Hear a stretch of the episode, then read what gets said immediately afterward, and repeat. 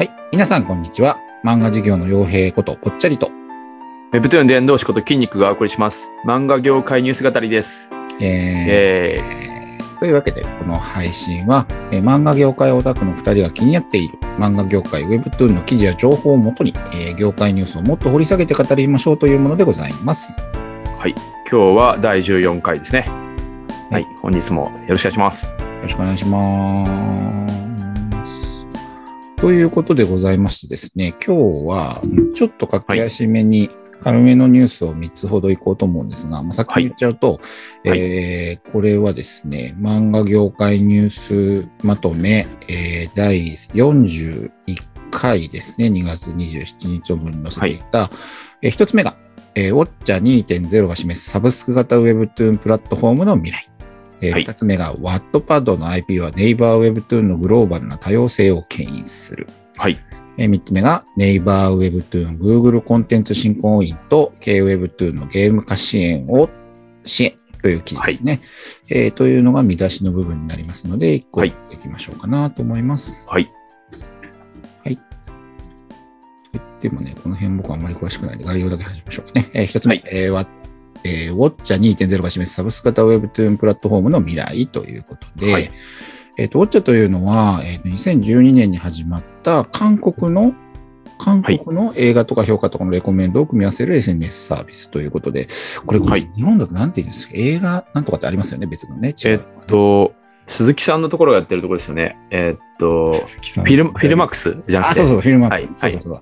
あれもいいサイトですよね。はい。それの韓国版のところになるんですかね、これはね。えっと、はいそれを、えーネイバーが買収したということでございまして、はい。えっと、これが、そうそう、あ、宣言としてウォッチャー2.0っていうふうにこのウォッチャーをして、えっと、はい OTT に音楽と Webtoon 購読を追加した統合コンテンツプラットフォームにする。ということで、いわばその映画のレビューサイトをコンテンツプラットフォームにすると。はいしかも音楽もか重ねていくよっていうふうなことを、えーウォンヒ・ジヒョンさんっていう方がおっしゃってるんですね。でこれはですね、もはやもう僕にはほとんどよくわからなくて、ぜひちょっと、あのー筋肉の話を聞きたいなと思っております。えっと、まあちょっとあの、これ、最近も出てた、あの、漫画プラザとかちょっと近いのかなと思ったんですけど、あ、はいはい、はい。えっと、まあ海外、まあ、えっと、日本と韓国って和ごとに課金をされているじゃないですか。うんうんで、えっと、まあ、これあの、Webtoon がサブスクっていうふうに、まあ、タイトル書いてありますけど、うんうん。えっと、まあ、漫画もよくあのサブスクかどうか議論もされてたりとかもしますし、はい。で、えっと、韓国の、あ、まあ、カカオも、あの、グローバルでは、えっと、アープっていう表現をして、月額のそのう、ん。ユーザーさんの、こう、えっと、平均購入単価みたいなことを指標にしてたりとかしていて、まあ、はい。あの、わかりやすい指標の一つでもあるんで、うん。なんかこう、えーまあ、そういうことを、この、まあ、ワウォッチャー、が、えっ、と、まあ、あの、サブスクで、まあ、やっていくみたいな話が、まあ、噂されてるのかもやるのか、ちょっとあれなんですけど、なるほど。で、えっ、と、これのツイートを私もしたときに、あの、うん。暁の幸田さんが、うん、あの、サブスクリプションの歴史をもうちょっと勉強した方がいいっていうふうに、あの、リプライがあって、え、何？幸田さんのツッコミなんですか、それ？まあ、ツッコミだと思いますね。で私からも、あの、その、リプライで返信してたんですけど、その、リプライの返信の理解が合ってるかどうかってところなんですけど、あその、前にあの、私が暁で小田さんと話したときに、もうサブスクが、うん。あ、の、まあ、漫画もしなってな、あの、今の日本の漫画でサブスクやっちゃうと、うんうんえっと、まあ、課金者が例えば1000万人ぐらいいて、はいはいえっと、一人月ね、ええ1000円で読み放題の漫画サービスできちゃうと、この6000億ぐらいある漫画のマーケットが、もう単純計算で1200億ぐらいになっちゃうみたいな。はいはいだから、まあ、出版社さんとかも、あの、サブスクやりたがんないよねって話があると思うんですけど、あの、一方でアダルトのサブスクが日本でもあったりとか、そうですね。えっと、ガンマさんとかも、はい。あれ500円ぐらいでしたっけ？えっと、うん。まあサブスクやってたりとか、100いくらだったかな。うん、やっはい。ある程度その、えっと、市場ができた状態で、その、まあバーティカルにっていうんですかね、えっと、オールジャン、オールジャンル集めるのが一番いいのかもしれないですけど、セグメント絞って、うん。まあジャンル絞ってとかっていうサブスクは結構成立しがちだなと思ってて、動画とかでも、あの、全部あるわけじゃなくて、 DAZN とかも、なんかこう、あのスポーツ特化型とか、まあいろいろとこう、特化してる映像のサブスクあると思うんですけど、ありますね。で。Webtoon でそう、まあ漫画とかでもそうですけど、まあ市場がそんなにない状態のところで、まあ、このサブスクが成立するのか否かっていうのは、うん。結構こう、私も、まだわからないなというふうに思っていて、うんうん。その、まあ、サブスクに入る人の理由が、なんかこう、探すのがめんどくさいとか、うんえっと、まあ、そこにいればいろいろ見れるから、まあ、そもそもニーズがあるところであれば入ってくるみたいな感じでいくと、今世の中でサブスクで成立してるものって結構その、その前が、えっと、和ごと課金、和ごとっていうか、まあ映像だったら1映画で課金したりとか、はいはいはいはい。えっと、iTunes も昔1曲で売ってたんですけど、まあ Spotify が月額課金持ってって、で、えっと、Apple もその、に追随する形で月額でサブスクやり始めたみたいな感じがあったので、まあ、そもそもベースのニーズがあるところに対してそのサブスクがまあ来てるっていうのがまあ流れとしてあるので、うん。まだ海外で漫画とか Webtoon とかそんなにその課金もされてなくて、まだうんこれからって時にサブスクがそもそも成立するかどうかっていうのは、あの、ちょっと、まあわからないところではあるかなっていうところですかね。そうですよね。まあ、映像もね、ネットフリックスだっけ？あれ、はい。あの、ケーブルテレビがもともとですもんね。基本的にはね、あの辺の流れってね。そうですね。まあ、ネットフリックスだと、なんかその、月に何本借り、借り入れるとか、うんで、ネットフリックスのレコメンドで、あの、郵送で、あえっ、と、そうだまあビデオ、ビデオとか DVD とかやるっていう。ビデオ屋の方です。はいで、でもただ月額で、えっ、と、キュレーションされた品質の高いものを、あなたの見ている、えっ、と、視聴履歴というか、あの、うんレンタルした履歴からレコメンドしますよ、みたいな。うんうんまあ、そういうことをやっていって、その、まあ、あの、月額持ってったって流れなんで、まあ、そもそも映像を見るニーズがあったっていうことだと思うんで、ですよまあ、この漫画とか Webtoon って、海外でどこまでニーズあるのかっていうところになるんで、日本とかだと、まあ、ジャンル特化型とかで、まあ、成立する可能性はもちろんあるなというところで、うん。えっ、と、まあ、これ韓国でやる場合は、まあ、割といけると思うんですけど、グローバルだとどっちなのかなってちょっとまだわからないですけど、ただ、漫画プラザさんがこの前5万人突破って、あの、そうですね。今日の、えっ、と、ぽっちゃりのニュースでもあったと思うんですけど、そうですね。漫画プラザというのは NTT ソルマーレ、まあ、要するにシーマをやってる会社さんがアメリカに、えっ、と、漫画のプラットフォームを進出したという、アメリカとか、まあ、英語圏ですね、失礼。っはい。ていうやつですね。はい。なんで、そこで、まあ、5万人、あの、えっ、と、行ったってことは、うんまあ、その、ひょっとすると海賊版とかうん。でめちゃくちゃ読んでる人がいて、で、はいはいそれを探したりとか、ウイルス感染するリスクを考えたら、そっちの方がいいって思った人が行っていて、それだけ集まったかもしれないし、まあ、どうなのかなっていう感じですかね。ですよね。この間もなんだっけ、えっと、海賊版の量、割合というか、被害総額で言うと、まあ僕ら漫画業界だから漫画のこと結構言ってるけど、はい。実際は映像の方がはるかに大きかったりしはいなかなかそこの辺は難しいところですよね。なるほど、なるほど。はい。まあまあ、ただ、韓国で、まあ、やるっていうのは一つ、なんか、あり得るかもしれないですね。市場がもう1000億近く Web10 はあるので、そうですね。はい。えっと、Web2 に関してはそこの部分はあると思うし、あとは、き次の回で話しますけど、ジャンルの変更とかもね、はい。うん。あの、ありそうですね。この、待てば無料はきっと、多分、はい。あの、異世界転生ものには向いてるけども、はい。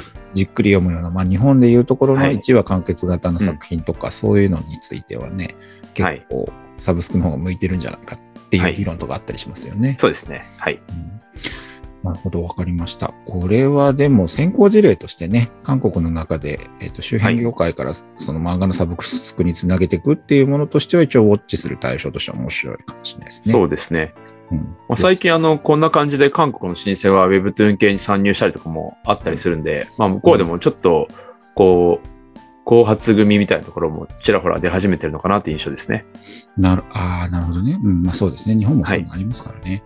はいわ、。かりました。ありがとうございます。はいこのところはこれぐらいにしておきましょうか。はいはい。で、えー次のニュースが、ワットパッドの件ですね。はい同じく韓国 Webtoon ニュースからで、はいえー、ワットパッドの IP はネイバー Webtoon グローバルの、はい失礼、ネイバー Webtoon のグローバルな多様性を牽引するっていうニュースですね。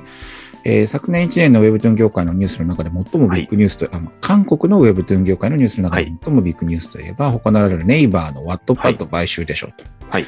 えー投資は行っても買収は珍しかったネイバーが、はい Webtoon 市場最大規模の600 6600億ウォンだから、ざっくり600まあ、億。600億、660億。まあ、10分の1なんでそうですね。はい。で、100%買収をワットパッドに対してかけましたと。はい。で、えーっと、昨昨年2020年1月じゃなくて5月に完了したということですね。で、ちょっとね、どうしようかな。まあ、僕の浅い理解で解説するんで、間違ったらちょっと教えてくださいね。はい。えっと、ワットパッドっていうのは、その小説の投稿サイトっていう理解でいいんですよね。あ、はい、そうですね。で、まあ、お英語圏に限らないんでしょうけど、割とグローバルな英語圏を中心としたところの、はいえーいわば小説家になろうはい。の英語版と。日本人からはい見るとね、向こうはそう思ってないだろうけど、はい。まあまあそういうものでありましょうとはいいうところですよね。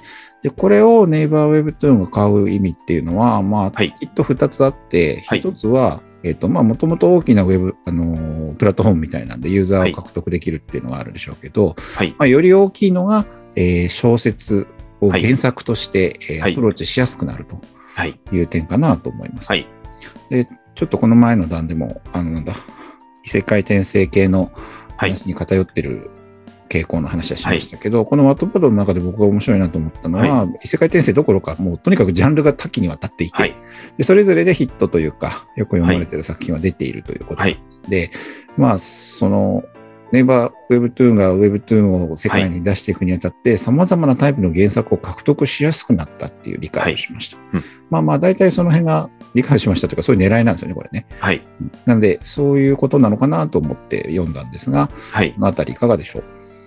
はい。えっと、ちょっといろんな観点があるんですけど、はい。えっと、フームは、という会社自体も、あの、インタラクティブノベルという、えっはいはいと、絵と文字で構成されるビジュアルノベルゲームみたいなやつを、えー3年ぐらい前に出していて、はい。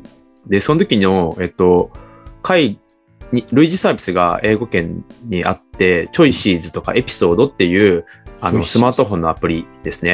うんうんうんで、えっと、まあ本当ビジュアルノベルゲームなので、ポチポチと押していくと、うん。あの分岐をしたりとかして、えっ、と、うんその選択した結果によってエンディングが変わるっていう、まあよくある音切り層とかときめきメモリアルみたいな、まあそういったものが、えっ、と、スマホ版になって、えっ、と、アメリカで、あの、うんアプリで、アプリで急成長して、うん。えー選択肢に課金をするっていうちょっと変わったモデルで、えっ、と、アプリのセールスランキング50位とか30位とかまで、うん。伸びるような、えっと、まあ、インタラクティブノベルってそういうアメリカでは呼ばれてるんですけど、がうん。えーありますと。で、そこの、えっと、原作とかテキストを作ってる作家さんにう、んこのワットパッドからの人結構多かったんですよ。おおなるほど。はい。えっとで、そはい、どうぞ。えっと、まあ、ワットパッドを、えっと、まあ、3年ぐらい前か2年前に私、まあ、ああの、ロサンゼルスとかサンフランシスコに行って、うん結構いろいろと調べてたんですけど、うんうんえっ、と、その時に、えっ、と、シナリオライターみたいな人が活躍できる場所っていうのが、まあ、特にそのエンタメ系の、うんえっ、と、映画系のその脚本とか、うんまあそういうところしかなくて、日本だとその小説もある程度ライトノベルっていうのがあったりとか、うん。えっとその漫画原作ってなっていいよなみたいなことを向こうのライターさんが結構言っていて。で、えっと、その、えーもうアメリカとかだとやっぱりで市場でかいんですけど、大体 IP があって、その IP に合わせたシナリオを書くから、オリジナルのものを発表してマネタイズする場所があんまなかったんですよね。ああ、それつまりあれですか、DC マーベルとかの職務著作物として、はい。そのいわゆるスパイダーマンをはい。書かせてもらえるんだけど、別に版権持ってるわけじゃないみたいな。そうですね。そういうことですねあと、あの、オリジナルで書くケースももちろんあるんですけど、うんえっ、と、しまあ、小説とかそういうので出版するっていうのももちろんあるんですけど、どっちかというとハリウッドの、うんえーとこに持ち込むらしいんですよね。ライターズギルドっていうのが向こうにはあって。ハリウッドに持ち込むってことは、それ単純に映画原作の。あ、そうです、そうです、そうです。ああ、なるほど、なるほど。はい。で、それで、えっ、と、良かったものが選ばれて、そのままライターとして書いて、はいはいで、えっ、と、まあ、その二次、二次展開みたいな感じで、その小説とか出すのかもし、あれなんですけど、で、えっ、と、ワットパッドがちょっと、そのいつからリリースされたか、その、今ちょっとわからないんですけど、うんえっ、と、3年前に、あの、そのロサンゼルス行った時に、えええっ、と、みんなワットパッドになんか投稿したんですよね。オリジナルでやれば。ただ、マネタイズはできてなかったんで、あの、普通にあの、小説家になろうみたいな感じですね。本当まさに。えーあなるほど。マネタイズはできてないけど、その、そこからピックアップされて売れるなんてことがあったってことなんですかね。そうですね。で、そこから、うんえっ、と、その、ちょうどサブスクリプションの動画のが流行り始めたので、えーワットパッド原作で、えっ、と、映像化されたりとか、結構起きてたんですよ。全く同じルートを取っ、てあそうです、そうです、そうです。もう夢のあるような。な。で、えっ、と、動画のサブスクリプションのあの会社も、あの、まあ、あの、なかなかその、著名な人たちとか優秀な人たちってハリドに取られちゃうんで、んこういうワットパッドとかから、まあ、獲得をしてたんじゃないかって、ちょっと私は推測してるんですけど、なるほど。あの、日本だと、あの、まあ、三大大手出版社さんに、まあ、才能が集まって、で、なんか、角川さんとか後発組はなろうから引っ張って、うん、あの、ライトノベル出したり、コミカライズしたりって結構今、なされてるじゃないですか。そうですね。まあ、ちょっとそれに似てる構図かなと思ってはいて、うんで、えっと、まあ、 NAVER が、まあ、買った理由は、そのさっき、あの、ぽっちゃりが言った通りではあるんですけど、うんうんえっと、もうもう一個は、その、 Wattpad 自体が、その小説が投稿された後に、まあ、ビュー、ビューとか、うんえっと、そのエンゲージメントとかも多分、あの、買えば見れるので、うんその作品がどういうふうな人気かっていうのが分かった上で、うんえっと、じゃあそれをベースに、えっと、ウェブトゥーン化しようかとか、そういうことをやれると。なるほど。で、これ、あの、日本だと、まあ、なろうもそうですけど、アルファポリスって会社がまさにそれをやっていて、いや、もうおっしゃる通りですね。。はいい。で、再現性が結構あるんですよね。その、うんまあ、あの、ヒットさせる、まあ、ビジネスとして回収するっていう意味では再現性があって、わかります。で、韓国でもカカオが同じことやってるんですね、カカオページで。はいはい。まあ、それをちょっと電電流教でも話したんですけど、うんうん。でやっぱりこうゼロから1作品作るのって非常に大変っていうか、まあ、作ってそれが世の中に評価されるってまた別の話だと思うので、うんうん。えっ、と、まあ、このワットパッドがそのコンテンツのマーケタビリティ調査じゃないですけど、うんまあ、それの受け皿になって、で、うん。かつその、えーライターさんとか、まあ、シナリオ、まあ、そのさ原作の人の、まあ、出口になり得る可能性があると。うんうん。で、電流教の時に、あの、橋場さんの資料で、あ、角川の橋場さんの資料で、うん。えっと、地産地消みたいな話がちょっと出たと思うんですけど、はいはいはいはい。えっと、日本の漫画とか韓国の漫画を翻訳し、ローカライズして、うん。えーグローバルに持っていくよりは、うん。現地の人が作って現地の人で出すのが、まあ多分一番成功確率が高いんじゃないかっていう話はもう、まあ、なんとなく感覚でもあると思うんですけど、えっと、まあ、韓国と日本でも、ウェブトゥーンでも同じこと起きてるんで、はいえっと、っていうことを考えると、ワットパッドの買収で、そこで人気、アメリカで人気な作品をアメリカ人向けにウェブトゥーンにするっていうのはかなり理にかなった動きかなというふうに思ってはいますね。なるほどですね。ちょっと解説をすると、はいその電流鏡で、えっと、角川の橋場さんが、はいえっと、出していた資料の中に、えっと、北米、韓国、日本、まあ、他の国もいくつかあったと思うんですけど、はいの、えっと、それぞれの Web2 のランキングを、えー著者のこ国別に見たところ、あ、そうですね。はい。自国、それ要するに北米だったら北米の作家の Webtoon が一番だったりとか、はいまあ絶対そうではないんですけど、まあそううんそういう傾向が強く見えたということで、明らかにそういう傾向出てましたよね。そうですそのね。ことをおっしゃってるんですよあ、ね。そうですね。はい。はい。なるほど、なるほど。そうですね。そういう意味では、この、えっ、と、ワットパッドは英語ベースのサイトなんですよね。あそうですね。はい。で確か英語以外もあるんですよね。一応日本でも日本語の作品ちょこちょこ出てたりはしてますね。ああ、そうなんですね。でちなみにあの、Webtoon 今やってるタスキーさんっているじゃないですか。タスキーさん、はいはい。タスキーさん最初のサービス、ワットパッドみたいなサービスなんですよ。ああ、うん。えっ、と、はい。小説投稿の。あ、そうです、そうです。で、はいしかもグローバル版みたいな感じだったですか。あああ、グローバル、なるほど。あ、そうです、そうです。一応日本日本もありましたけど、はいはいまあ、グローバルもやってたみたいな感じだったんで、うんまあでもそのサービスはもう多分閉じたと思うんですけど、あ、そうなんですね。僕もなんか、あの、社長さんが、なんだっけ、お名前忘れちゃったんですけど、あの、自分で作品作って自分でその、自分のはいプラットフォームを盛り上げたっていうすごい力技の話を、はいなんかノートで読んですげえなあ、それピーピープの方ですかね。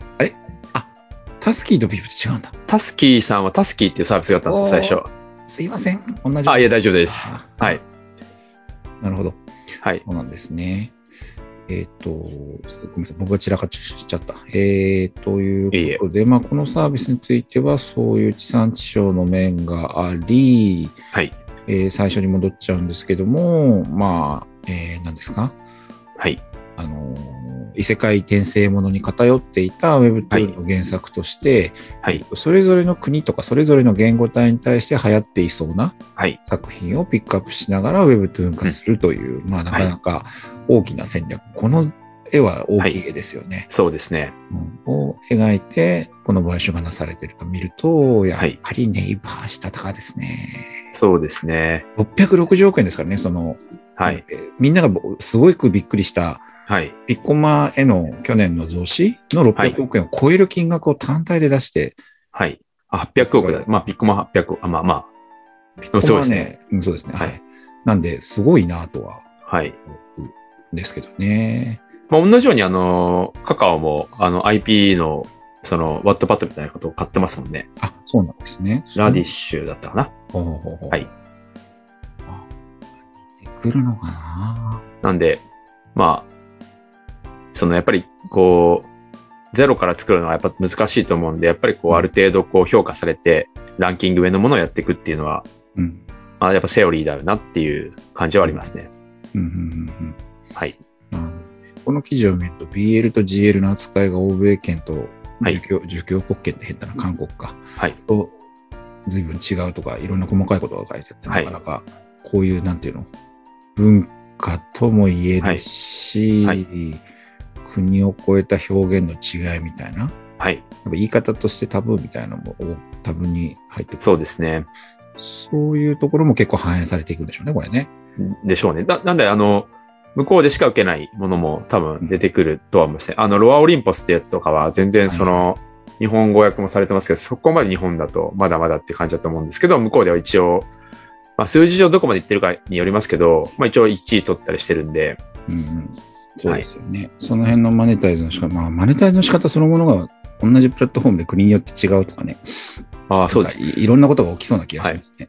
ただ今、ネイバーさんは、まあちょっとこの記事関係ないですけど、あの、ハイブと組んで、あの、はいはい。BTS の Webtoon のタイミングで課金を入れたりとか、うん。あの、この前のやつやもっと前の、あの、はいはいはい。BTS のやつやって、で、今回でまた、えっと、吹き上げに行こうとしてて、みたいな、そんな流れがあるので、うんうん。まあ徐々にこう、まあそういうことになっていくのかなとは思いますけどね。なるほどですね、はいグローバルプラットフォームの差がというか、まあ、見え見えてきた方法論なんでしょうね。はい、ありがとうございます。ここはいこんな感じでいいですか？はい。はい。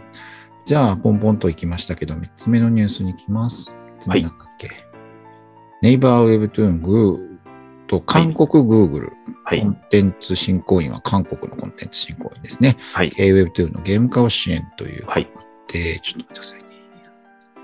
はい。えっ、と、これは取り上げた私が説明をすると、はい。ネイバー Webtoon は Google Play。まあ、これは韓国の Google ですね。はいあと、韓国コンテンツ振興員。長いんで、これから国家っていう略称でいきましょうか。はい。国家と、えーこの3社間で Webtoon 知的財産のゲーム化及び世界進出支援に向けたグローバル Webtoon ゲームプロジェクトに関して提携したと発表しましたと、はい。えーあります。で、まあ、僕これ見て思ったときは、はいネイバーと Google Play、まあ、Google のゲームなんですよね、のところがコラボをするというんだったら、まあはい別に普通にわかるんですけど、はい。まあ、韓国コンテンツ振興員がそこにはい。入ってきて、はい。えっと、役、この振興員ってまあ国の機関なわけですけど、そこの役割が、えっと、プロジェクト管理と資金援助っはい。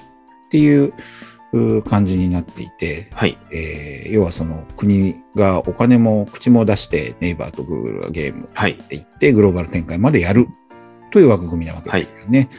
この辺は日本にあるかっていうと、一応ですね、えークールジャパンですかね。い位置づけ的にはどうどうなんでしょう？えっ、とね、クールジャパンはこういう半蔵的な口は出さないんですよ。で、はいそういう意味ではね、今ね、僕ね、すごい一緒に仕事何年もしたのにな、忘れちゃった。あの、経産省にそういう出先があるんですよ。はい。えー忘れちゃった。ひどいな。えーあるんですけど、まあはいでもね、あの、お金を出すという意味では、あの、なんていうのかな。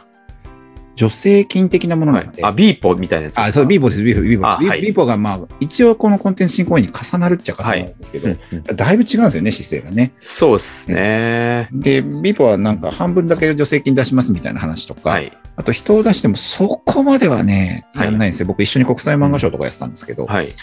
でその役割がちょっとここまで踏み込んでないんですよね。で、はい。一方で韓国韓国コンテンツ振興員の方はすごく積極的で、うん。えっと、僕が京都でですね、京都国際漫画賞、それは当時の名前じゃないんですけど、まあまあ今はそういう名前の賞があってですね、はい。えっと、それを主催してた時に、韓国の漫画家さんがその賞を取って、で、はい来日してくださったんですけど、はい。ぼ僕お金一銭も予算出してないのに、新婚員の人2人ぐらい来てですね、はい。でえ現地で京都精華大学の韓国語を喋れる、あのはい女子大生、女子大生、大学生をですね、はいあの雇ってですね、ずっとなんか随行してました。3日えー、間、すごいですね。なんかすごいやる気あるな、この人と思いながら見てましたけど、まあなんかいろいろ可能性は感じてくださったみたいで、はい。いろいろ話しましたけどね。はい。まあ、そういう意味では、その、えっと、まあ、コラボはもちろんとして、はい。まあ公公共機関、まあ、国策をやっている国家がはい。か。なり踏み込んでやるっていうのが韓国の特徴だよねというのはですね、すごく思ってますし、これ、はい。Webtoon とゲームなんで、はい。そのジャンルすらこう横串で指してますからね、そういう意味でも、この新公演その漫画に限らないだろうし、はい。ゲームもやるし、みたいな感じで、まあすごいよ積極的だなと思った記事でした。うんうん。はい。あまあちょっと僕の感想長かったですけど、はい。あ、いえ。どうでしょう？はい。まあでも、あのーここにある、あのーえっ、と、このゲーム化されるのかちょっとあれなんですけど、うんえっ、と、そのベースとなる IP は、ノブレスとか、うんえっ、と、心の声とか、うんあの、スピットフィーガンズとか、うん外見至上主義とか、まあ結構その日本でも、あの、ちらほら名前を見るような作品、はいまあ、心の声とかギャグ漫画なんで、うんまあ、カジュアルアプリとかかなとか思うんですけど、ノブレスとかゴリゴリのその、まあ、ファンタジーなので、うんうん。まあ映画の綺麗ですし、うんうん。で、ネイバーって一回のジャン、なんかあの、ファミコンジャンプみたいなことを出してるんですよね。ファミコンジャンプみたいなやつで。あーなるほどね。ネイバーの、えっ、と、主力 IP、売れてる Webtoon、まあ、韓国で売れてる Webtoon で、まあ、うん。韓国向けに、えっ、と、スマホ向けのゲームを2016年かな、17年ぐらいに出してるんですよね。ほうほうまあちょっとどこまでうまくいったかって、ちょっと当時のデータが拾えなかったんであれなんですけど、まだアプリ自体はあったんで、まあ成立してるのかなと思ったんですけど、うんうん。えっとまあ流れとしてはもう Webtoon 単体で稼ぐのもありつつも、うん。そのもうメディアミックス前提でやっていくというか、うん。あのまあゲームってすごくその収益性高いあ、うまくいけば収益性高いので、うん。まあこういうそのネイバーの今の Webtoon の広がりを受けて、うん。あの、やろうとしてるのかなとはちょっと思いましたけど、なるほど。はい。まあ、韓国侵攻に関しては、もう、あの、韓国はやっぱりこう、えっ、と、Webtoon は政府の支援が、えっ、と、手厚いっていうのはもう前提として、あの、今までもそうだ、そうでしたし、あるので、あの、なんか、違和感ですけど、Google なんだと思って、そうですね。これ Google どういうあれなんですかね。まあプラットフォームなんでしょうけど、ネイバーもプラットフォームですよね。どういうふうにするのかなと思って、まあ、プロモーションを支援していくのか、なんか、サーバー周りをこう、まあ、Google プレイ、あ、Google か。Google プレイだから、そのなんかはい。課金的で、あちょっとこの辺わかんねえな。。はいい。まあ、ちょっとどこ、あ、でもマーケティング支援って書いてあるんで、うん。っていう感じですかね。ちょっとまあ、あの、どういうふうに、えっ、と、ゲームが展開されていくのかとかは見てみたいなとは思うんですけど、うんうん。はい。そうですね。この辺は面白いなと思いつつ、はい。あのいつも僕これ、国家の話をしてるときに思うんですけど、まあ僕結構国家の印象良くて、その実際接してたんで、はい。で、その、なんだろうな、日本の、その、リポにせよ、はい。えー、クールジャパン機構にせよ、そうやっぱ、はい。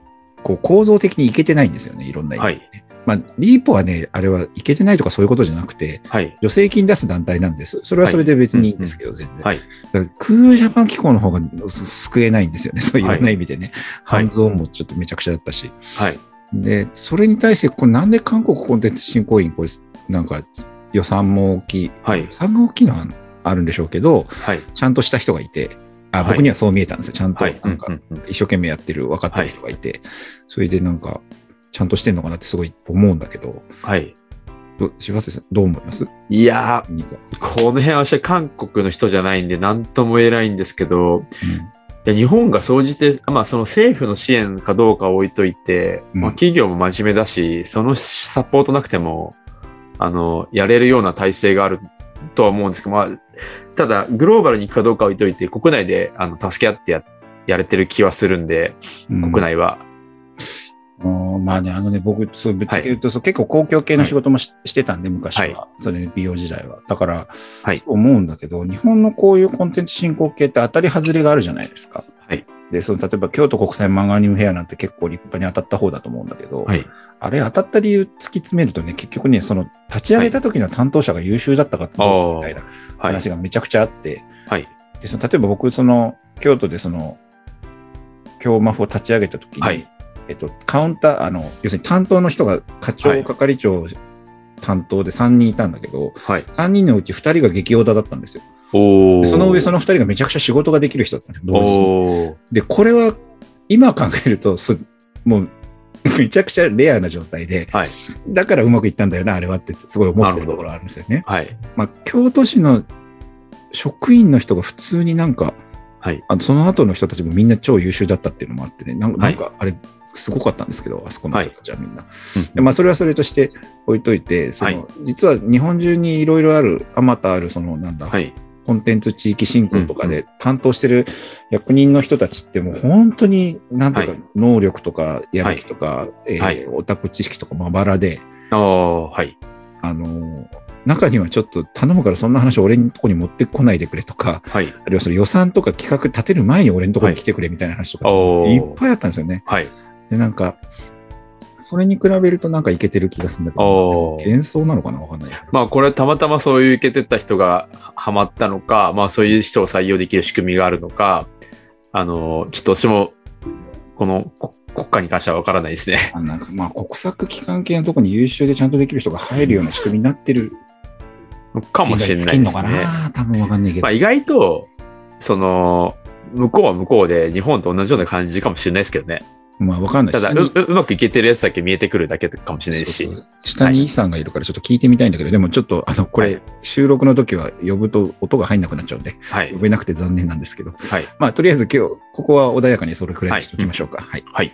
じゃあ、とりあえず予定の3つをやったんで、第1部はと思うんですけど、その前に、えっと、電流教の件でいろいろ話したいと筋肉言ってたけど、どうどうですか？話し今、あの、言いたいことちょこちょこと挟みつつやってるんで、まあ後半、まあ、2回目終わった後に、その、ちょっと補足はあるので、はいしたいなと思います。で、次の回も、あの、結構電流教の内容ちょこっと、ね。まあ、あの、絡むようなこともあるんで、あ、はい。はい。はい。はいじゃあ、えっ、と、そういうことでですね、えー、はい。ここまででですね、はいえっと、第10、10、14回のですね、はいえっと、漫画業界ニュース語りをですね、えー終了とさせていただきます。はい。で、次回は、えっと、カカオ日本で漫画版 YouTube をリリース。えーカカオエンターが開拓する新ジャンル、大人のロマンスとは、えー決算資料で分析する電子コミック市場2022年の、えー現在地の3本立てとなります。それではまた。また、ありがとうございます。